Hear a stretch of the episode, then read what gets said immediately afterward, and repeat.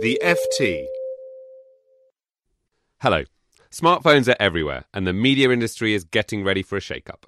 By 2020, there'll be more than 6 billion smartphone subscriptions worldwide, according to a new report by Swedish technology group Ericsson. I'm Henry Mance, the FT's media correspondent, and I'm here with Shannon Bond and Dan Thomas to discuss the rise of mobile phones and the implications for media companies. Dan, to start off with you, what does it mean, 6 billion phone subscriptions worldwide? Well, uh, Henry, I mean, while the fact that there will soon be more mobile phones subscriptions than people on the earth is, is pretty eye catching in itself.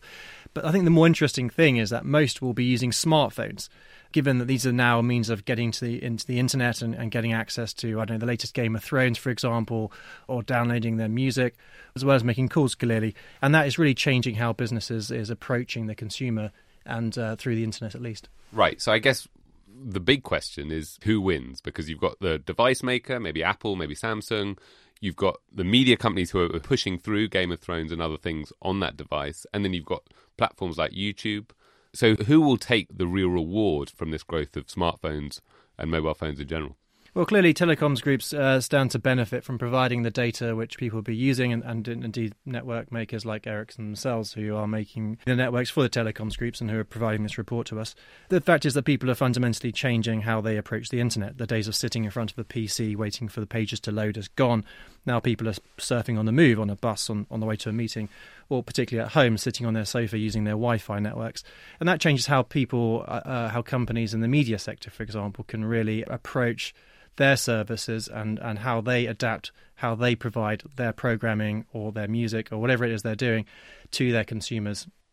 So, Shannon, to bring you in here, which media companies are doing mobile well, and, and indeed, what can a media company do to make sure that it's not losing its audience as they go from desktop to mobile? Now, certainly companies that have video content and that have made big investments into video content you know, are poised to do quite well from this as people are looking to their phones, their their mobile devices to you know get more moving pictures and sound. I mean, one of the things we're seeing is these improved connections, you know, are really allowing people to access what they want to to watch and read on the go, and video is a huge part of that. Um, so there are you know there are streaming companies like Netflix, uh, new efforts from Spotify you know, even Google's YouTube is getting ready to launch a subscription video service. And particularly videos that are sort of shorter form, what they call snackable, that people can watch, you know, quickly, say during your train journey to work.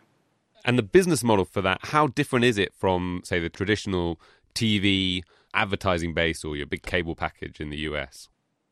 That's where one of the challenges really comes up. I mean, first of all, uh, you see the shift from you know the traditional big media advertising into digital advertising, and you know the rates aren't quite the same. The companies just aren't making as much advertising revenue online as they were you know in their traditional forms. And then there's also this pressure from you know a switch to some more subscription-based services, like for example Netflix, um, that are you know ch- kind of changing the the economics for a lot of the content owners. Before for example, in TV, they had big bundles with cable or, or satellite subscriptions um, that where, where you have quite a few channels and some of them are subsidizing each other.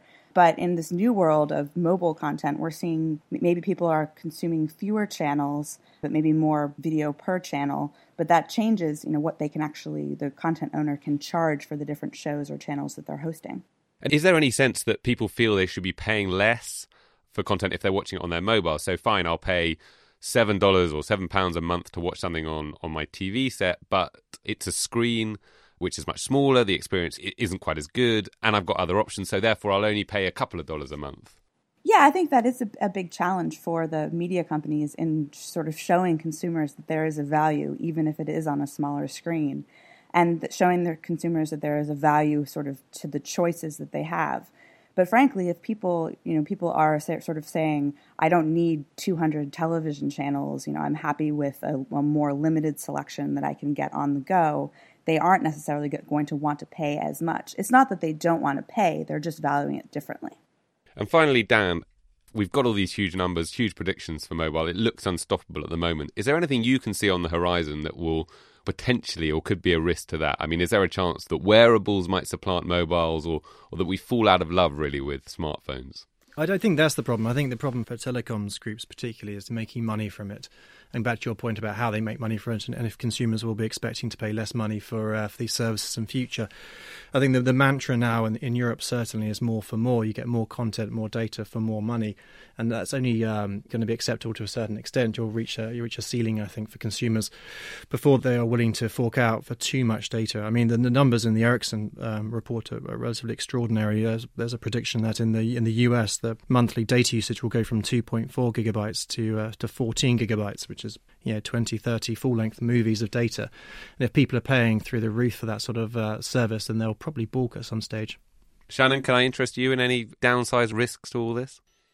I think there's definitely, you know, a, a, potential, you know, problem. There's questions over data throttling, and we've seen this, you know, come up um, in the, certainly in the cable and broadband industry already. Um, you know, where providers are cutting deals with streaming companies to make sure that their customers are able to access the data, and that sparked a big fight over net neutrality. Um, certainly, the wireless industry could be the next frontier for that fight. Great. Dan, Shannon, thanks very much. It looks like we're all going to be staring at our smartphones for years to come. Thanks for listening.